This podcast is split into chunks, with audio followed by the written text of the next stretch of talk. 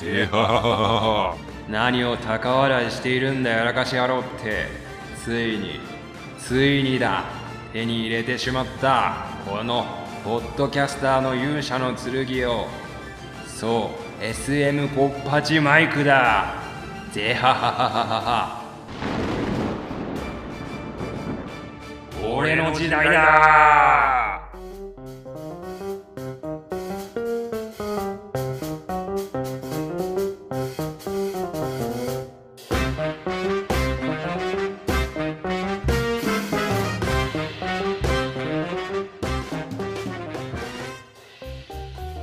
はい、ということで始まりました、やらかしラジオ、カシタでございます。皆様、いかがお過ごしでしょうか？えー、もうあっという間に11月に入るか否かというところで、あっという間にやらかしラジオもエピソード13になってまいりました。ドラマとかアニメで言ったらば最終話と言っても過言ではないこの時に、なぜかクオリティの低いワンピースの黒ひげの真似をしたんですけども、ちょっとね、ちょっと修行が足りないなということで、ちょっともう一回勉強していきたいなと思うんですけども、まああの、モノマネのことを言いたいんではなくてですね、そうなんですよ、ついにって、ついにだって黒ひげさんが言ってましたけども、エピソード10を超えたあたりでですね、どこかで誰かとね、二人だったりとかでゲスト会とかもね、マイクで撮りに行けたらなっていうのを思った時に、まあどちらにしろそしたら、今まで使ってたマイク1本あるけども、まあ2本必要になってくる時があるよなっていうのを思った時に、だったらばもう1本も同じマイクというよりは、よく、ポッドキャスターさんだったりとか、あとは、アーティストの人とかがですね、歌う時によく使うダイナミックマイクっていうね、まあ典型的なマイクの形をしてるマイクなんですけども、このシェアの SM58 マイクっていうものを買っとけば間違いない定番だよっていう風に言われてるマイクがあるんですよね。で、なんかやっぱりポッドキャスターさんの中でもその SM58 マイクそのまま使われてるよっていう人とかが結構いらっしゃって。でも、私が始めたての頃だとちょっとお値段が張っていたっていうのがあって、なかなかこう思い切ることができなかったんですけども、ちょっとね、10を超えたあたりで一新するのはどうかなという形で今回買ってみたんですけども、まあね、音質の差っていうのはですね、今収録しながら私もこの音聞いてるんですけども、何が違うかはちょっとまだわかんないというか、あーなんかやっぱそこ、こだわり始めた時の違いにやっぱり気づけるぐらいのトーク力だったりとか、声のトーン、強弱、抑揚だったりとかね、まあ、そこま辺の域まで達したら、やっとこの SM58 マイクの力を発揮できるなのではないかなっていうふうにね、思いますけれども、はい。まあ、そんな感じで、中途半端な回ではあるんですけどもね、新規一点頑張っていこうかなっていうところでございます。はい。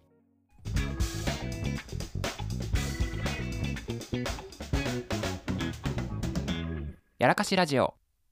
今回ですね、ちょっとまあ、アソートパックみたいな感じなんですけども、いきなりですね、今回お話ししたかった内容としては、私自身もですね、試験のあの、模試が前回ありましたよっていうお話をしたんですけども、あの、勉強だったりとか、何か作業をするときとかって皆さん、あの、無音派でそのまま勉強したりする、できるタイプですかね。それとも何かを聞きながらやっていくタイプですかね。無音で大丈夫だよっていう人だとね、なんかもう、本当に静かなところでも勉強できる人もいれば、まあ、無音派だけども、ちょっとカフェだったりとか、誰かが横で話してて、まあ、ちょっと環境音が聞こえるぐらいのところがいいよっていう人もいると思うんですけども、または何か聞く派の人もラジオを聞きながらやるっていう人だったりとか、まあ、あの、音楽聴いたりとか、まあ、音楽集中できない人は、まあなんかこう、他のなんとか BGM みたいな感じでお気に入りのものを聞きながらやってる方もいらっしゃるかなと思うんですけども、私ももともとは無音派で頑張りたかったんですけども、やっぱり無音っていうのはなかなかこう集中力、逆に何も静かだとね、集中力できないなっていうのがあって、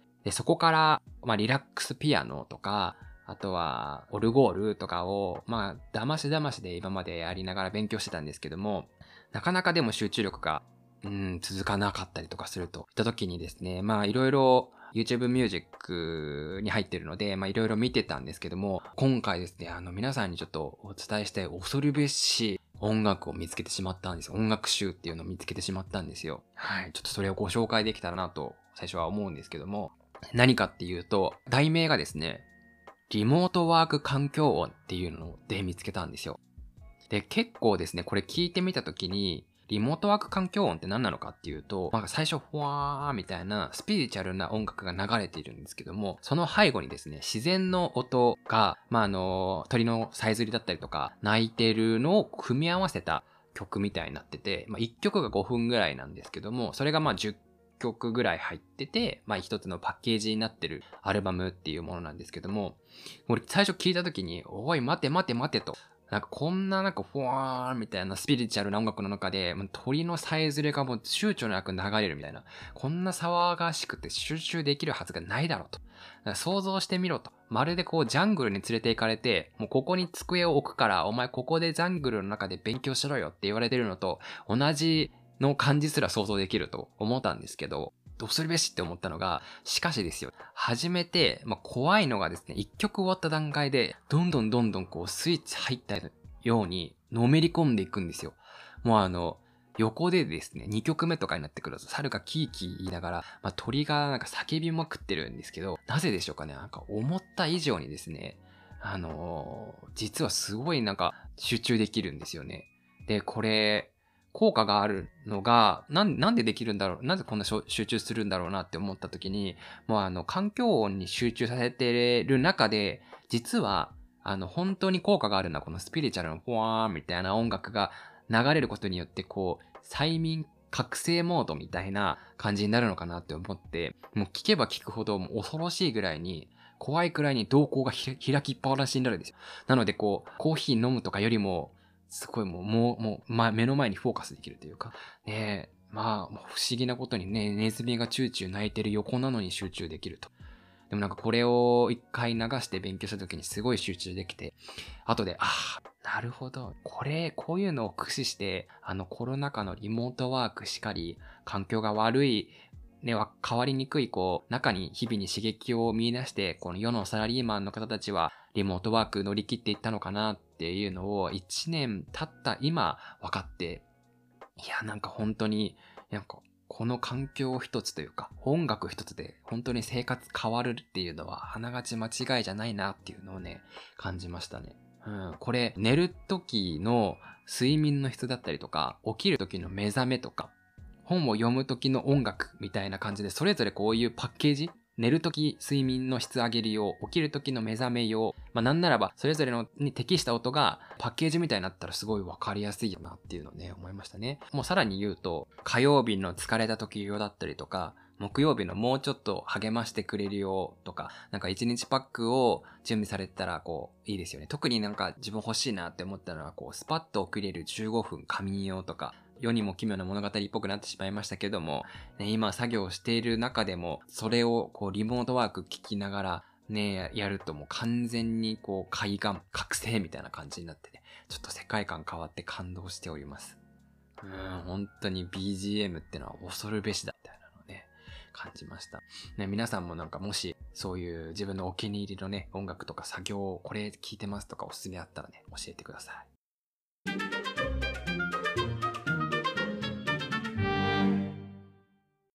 やらかしラジオ。ねっていうことで、まあなんかね、飛ぶように違う話題違う話題っていう感じで飛んでいくんですけども、まあ、今回もまたちょっとジングルが入ったので、全く話変わるんですけども、新宿ってダンジョン説っていうのを本当やなって思ったこと話してもいいですかね？あの、よくですね、東京の新宿駅っていうのが、ね、世界一たくさんの人が一日で降りる、利用される人が多いっていう風にね、ニュースとかでも昔やってたのを覚えてるんですけども、新宿を利用する人からしたら今のね、新宿駅ダンジョン説っていうのは何を言ってるんだと。お前今更みたいなことをね、そうおっしゃる方もいらっしゃるかと思うんですけども、実はですね、私、カシタも、新宿駅に関しては結構体勢ついてるタイプだと最近まで自負してたんですよね。まあ、あの、中学生の頃から、まあ、地方にこう、バスだったりとかで、行ったりとかする、高速バスとか利用するときも降りるのが大体新宿駅だったので、まあ、新宿駅の、ね、西口とか、またはその、よく住んでたのがですね、小田急線沿いとか大学生の時住んでたので、小田急線沿いの新宿とか、あとは西武線とかも住んでたので、西武線の新宿とかも結構慣れてるので、なんか逆にこう、誰かがこう、こっちに来た時に新宿もう駅どこかわかんないよ、降りたらわかんないよって言った時に、もう任せとけ。もうどれだけ一緒に新宿駅降りて、えー、行ってきたんだっていう風に、もう自信を持ってたんですけどね、最近古典版にされることがよくあって、もう何かっていうと、もう降りる解説によって全く違う駅に変貌を遂げるというか、もう恐ろしい駅だなっていうのをね、思ったんですよ。で、よく、その、新宿駅って、迷路だとか迷宮だ、みたいなことをね、あの、言われてることが多いんですけどもね、出口の改札違うと、本当に不安になるくらい出られなくなることってありますよね。逆もしかりで、こう、なんとなく方向合ってるし、まあ、どうせそこに行くんだったら、ちょっと近道の改札行こうかなって言って、軽くこう回って入ろうとすると、もう気づいた時に知らない、あの、商業施設の中に入って出られなくなってしまったりとか、言うなればですよ、本当にさながら魚の巻き網漁みたいなね、こう、逃げ場所を逃げる逃げるっていう風にぐるぐるぐるぐる回ってたら、実はもう逃げ場所はなかった。まあ、そういうもう巻き網漁のかかった魚のようにみんなぐるぐる出られなくなっちゃうっていう恐ろしさすらね、感じるんですよ。で、あのー、特にですね、改札口もややこしいじゃないですか。もう東口だけじゃなくて、東口と中央東口とかあったりとか、南口と東口じゃなくて東南口とか、まあ、新改札とか、なんかもうよくわからない方面に出ちゃうと、もう、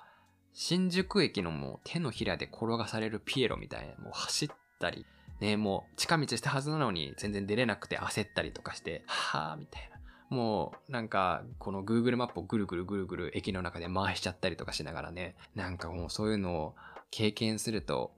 もう本当に、まあ、昔の方はよくおっしゃってますけども、ちょっとアレンジを加えるとですね、まさに今日感じたことなんですけども、今回の教訓は、新宿駅こそ急がば回れなんですよ。うん。まあ、やっぱね、さっきも言ったけども、近くでね、あのー、早く入った方が、早く開発に行けるかなと思ったら、自分の行きたいところが、小田急線じゃないのに小田急線に行っちゃったりとか、京王線じゃないのに京王線の方行っちゃったりとか、もうね、本当にあそこは迷宮だなっていうのをね、思いますよ。だからこそ、方向合ってるし、もうここでいいや、入っちゃえばっていうのは、本当に気をつけた方がいいんだなっていうのを、ね、感じますね。まあ、とりあえず1回入れなくても2階に行ったら、まあ、2階なかったか、じゃあ3階に行けばみたいな感じでね、登って確かめてしまうこともあるけれども、あなたは開発を見つけられませんと。なぜならあなたがいるのはルミネだからですと。今日の私に本当に言いたいなっていうふうにね、思いました。いやー、新宿駅恐るべしです。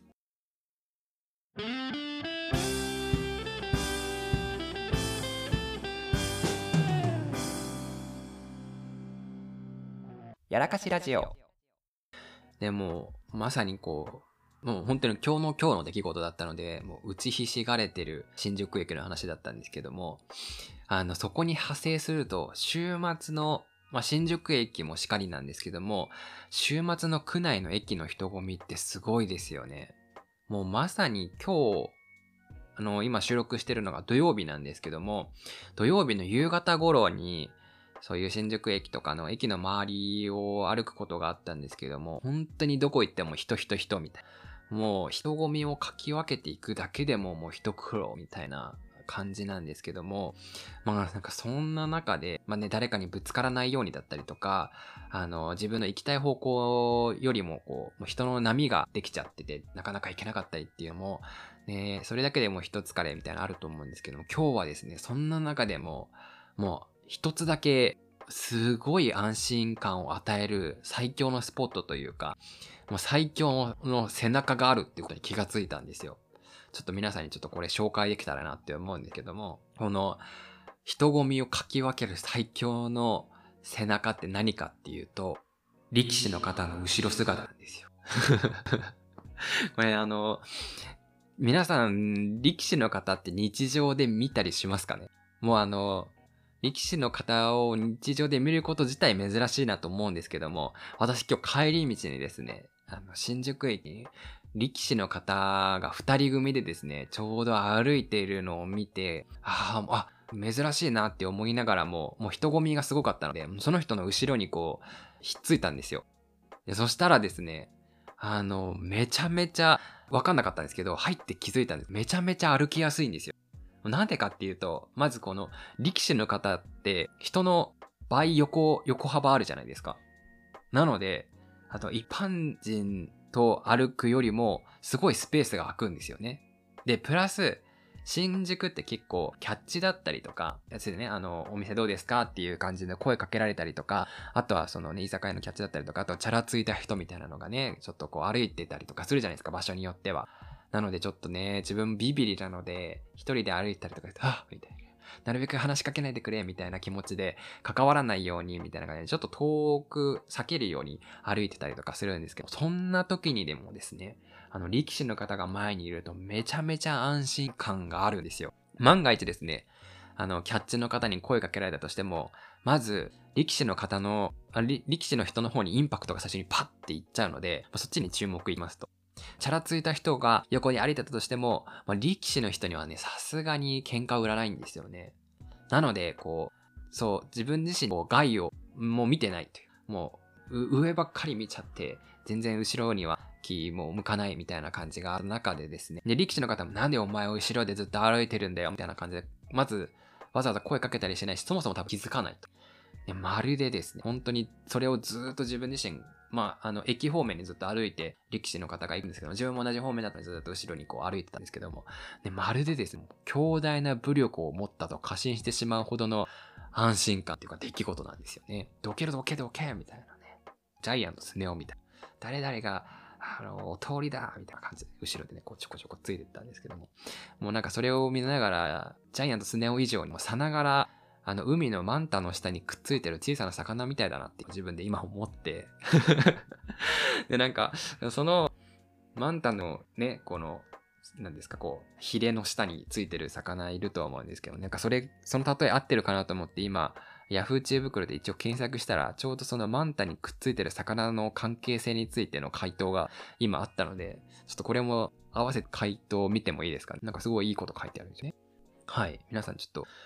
なぜマンタとかサメの下にはあの小さい魚ついてるかっていうの分かったりしますか？これ質問がちょうどありますね。読み上げていきましょう。質問。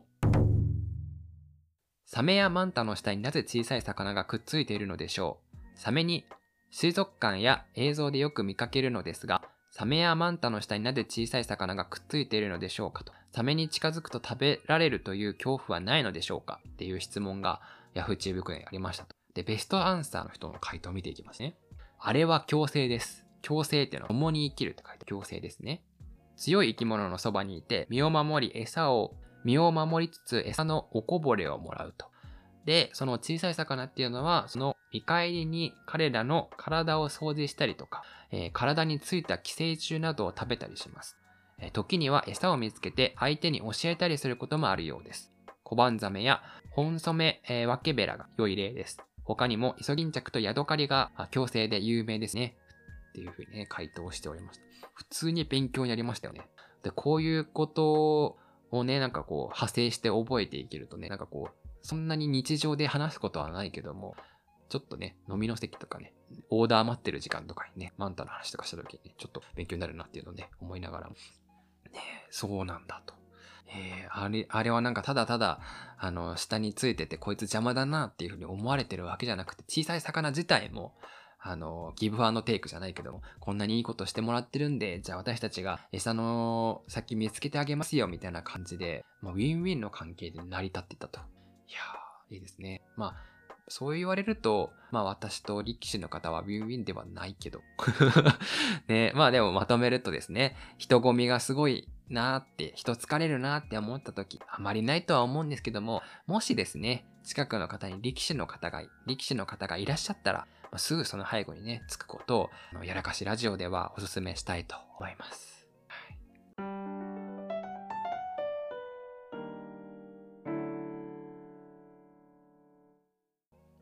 はい。というわけで、今回もですね、あの、大きい内容っていうよりはね、もう小さい小さい日常のものを、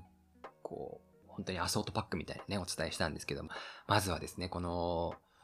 13話のマイクが変わりましたよっていう話から始まってね、もうこの違いがもし分かったら教えてほしいんですけどもね。私も ちょっとまだね、わかんないですけども、この前変わったよって話と、あとはそのね、環境音ですね。日常に溢れる、